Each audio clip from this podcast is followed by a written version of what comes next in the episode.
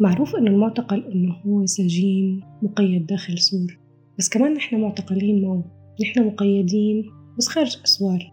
إحنا مقيدين بمشاعرنا وعواطفنا. ما في فرح كامل ولا في حزن كامل ولا في مستقبل كامل.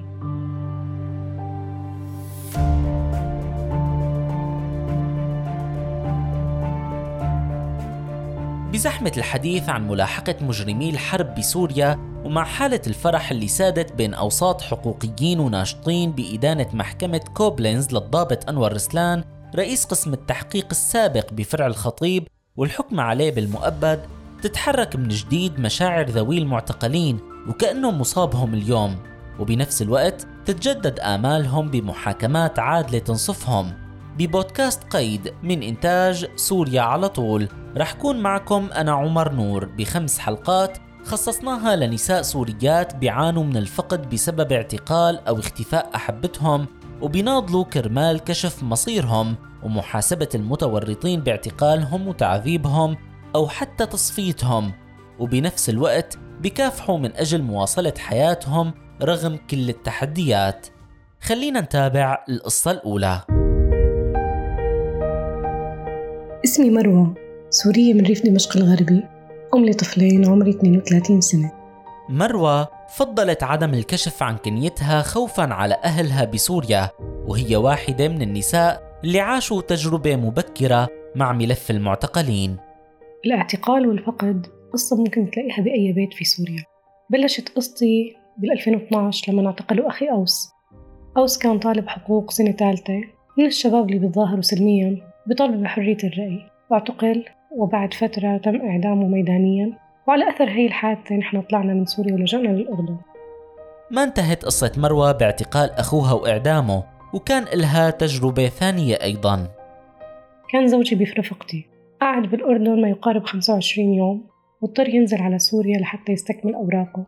ويسافر بعد رجوعه على سوريا ب 17 يوم بالضبط تم اعتقاله. وتلفيق عدد كبير من التهم لإله.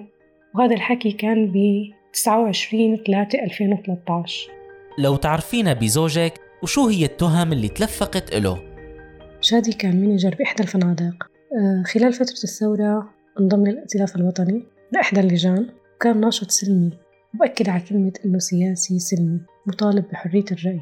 لما تم اعتقاله إحنا تفاجأنا بالتهم اللي وجهت له طبعا ولا واحدة كانت حقيقية. كلها تهم باطلة مزيفة. منها تهريب منشقين تجارة أسلحة تمويل إرهاب آه، وسيط بين آه، عملاء خارجيين أشياء يعني لما قرأناها انصدمنا جدا. خلتنا نخاف حتى أنه نسأل. هو وين؟ كل هالسنوات وما رجع شادي ومروة ما فقدت الأمل. تتمسك بأي خيط ممكن يوصلها لأي معلومة عن وضعه مصيره مكانه. آخر خبر إجانا عنه بعد اعتقاله بست أشهر بالضبط إنه في شخص شافه قال إنه كان تعبان ومريض. من 2014 ل 2019 انفقدت أخباره تماما. طبعا تواترت كتير أخبار إنه هو استشهد أو كانت صورته أحد من ضمن أحد الصور اللي تسربت عن صور قيصر. بس للأسف الشديد يعني ما كان في شيء ثابت ومؤكد. هالشي خلاني إني أتردد إني أصدق أي معلومة إجتني. لبداية 2020 خبر إجا لحاله بدلالات يمكن صدقتها أو اضطريت إني صدقها مشان ما ضل مقيدة وعملت عدة على أثرها واحتسبوا عند الله من الشهداء سواء كان فوق الأرض أو تحت الأرض. مات شادي أو ما مات بس مروة صدقت هالشي لتخفف شوي من وجعها اللي بتوصفه بهي الكلمات. زوجة المعتقل هي امرأة مرهونة قيد الانتظار. كل شي بحياتها بيكون ناقص. فهذا الوضع أكيد صعب. هو بشكل عائق كتير كبير بشكل قيود على حياتها وحياة أطفالها. بشكلها قيود اجتماعية. قيود ممكن تطلع لها من أي جهة. وبعتقد زوجة الشهيد أسهل كحياة أو استمرارية خلينا نحكي من زوجة المعتقل. لأنها قدرانة تطلع مثلا شهادة وفاة قدرانة تنهي حياة وتبدأ حياة جديدة. بس زوجة المعتقل لا. دايما عايشة حالة الوسط حالة ما بين بين. بدقيقة واحدة كيف بتوصفي حياة ذوي المعتقلين؟ سألت مروة وكان ردها معروف إنه المعتقل إنه هو سجين مقيد داخل سور. بس كمان نحن معتقلين معه. نحن مقيدين بس خارج أسوار. الفرق بيننا وبين إنه نحن منطلقين بالحياة بحرية أكبر. بس اعتقالنا هو اعتقال نفسي. إحنا مقيدين بمشاعرنا وعواطفنا.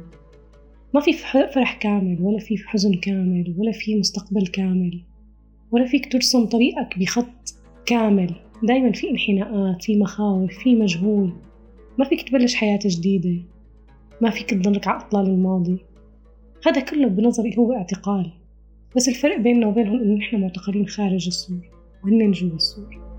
المشكلة أكبر من الاعتقال النفسي اللي حكت عنه مروة لأنه زوجات المعتقلين عم يعانوا من تقييد حقيقي وعم ينحرموا هن وأطفالهم من حقوق كتيرة منها عدم القدرة على التصرف بالأملاك سواء بيع أو تأجير ومنها فرض قيد على حركتهم. بالنسبة لي لا أملك حرية السفر أو التحرك بين الدول مع أطفالي بدون ما ألجأ لموافقة عمي اللي هو أو زوجي أو عم الأولاد. فهذا الشيء بشكل لي عائق أكيد كتير كبير. أكيد أنا بحاجة لموافقة الجد أو العم لحتى أقدر أسافر أو هاجر بأولادي. وأنا رفضت اللجوء لكندا مرة ولأمريكا مرة مشان ما أكون بصدام مع بيت عمي لأنه أنا ضمنيا عارفة إنه هن رافضين هاي الفكرة. فأنا حتى فكرة إنه أنا أفكر وخطط لمستقبل أولادي لحالي ما عندي هاي الحرية. تسع سنوات على اعتقال شادي. كيف عاشت مروة هي السنوات؟ هل تكيفت مع واقعها؟ أول سنتين من اعتقال زوجي عشتهم بحالة صدمة ورفض للواقع. حسيت حالي إني رح أثر على أولادي.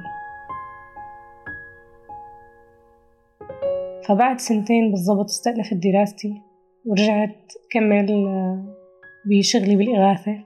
وتعاملت مع كتير عيال كانوا من زوجات المعتقلين أو زوجات الشهداء. هذا الشيء قواني كنت أعزز فيهم أشياء أنا ناقصتني.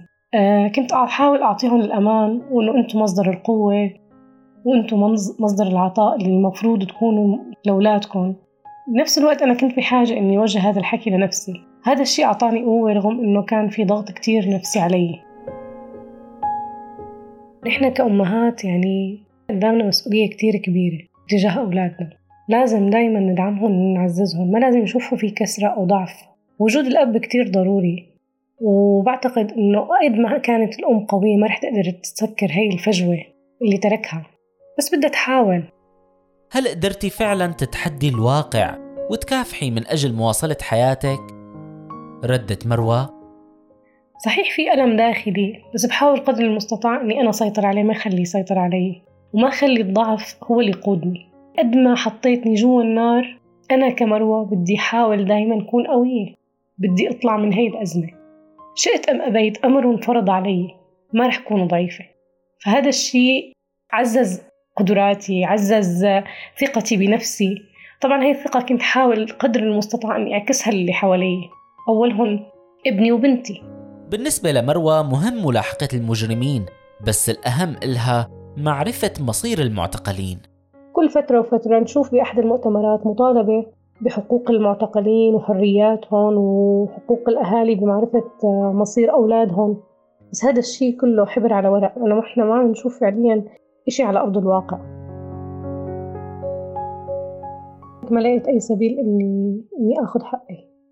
حقي اللي هو أبسط ما يكون إني أعرف أنا مصير زوجي شو هو. أو إنه يكون في ناس تدعمني أو تناصرني أو تدور معي على مخرج أقدر أرسم فيه حياتي بطريق واضح. سواء لي أو لأولادي. ختمت مروة حديثها لسوريا على طول بحق تتمنى تحصل عليه. بتمنى توفير مساحة آمنة وفرص لأبناء المعتقلين. على الأقل يقدروا يرسموا مستقبلهم. ولهم حق ومطلب هو على رأس القائمة لازم يكون. إنه يعرفوا مصير المعتقل تسليم على الأقل أوراقه لذويه. في حال كان على قيد الحياة أم إنه توفاه الله. يعني هي أبسط الحقوق. يا ريت يوصل صوتنا.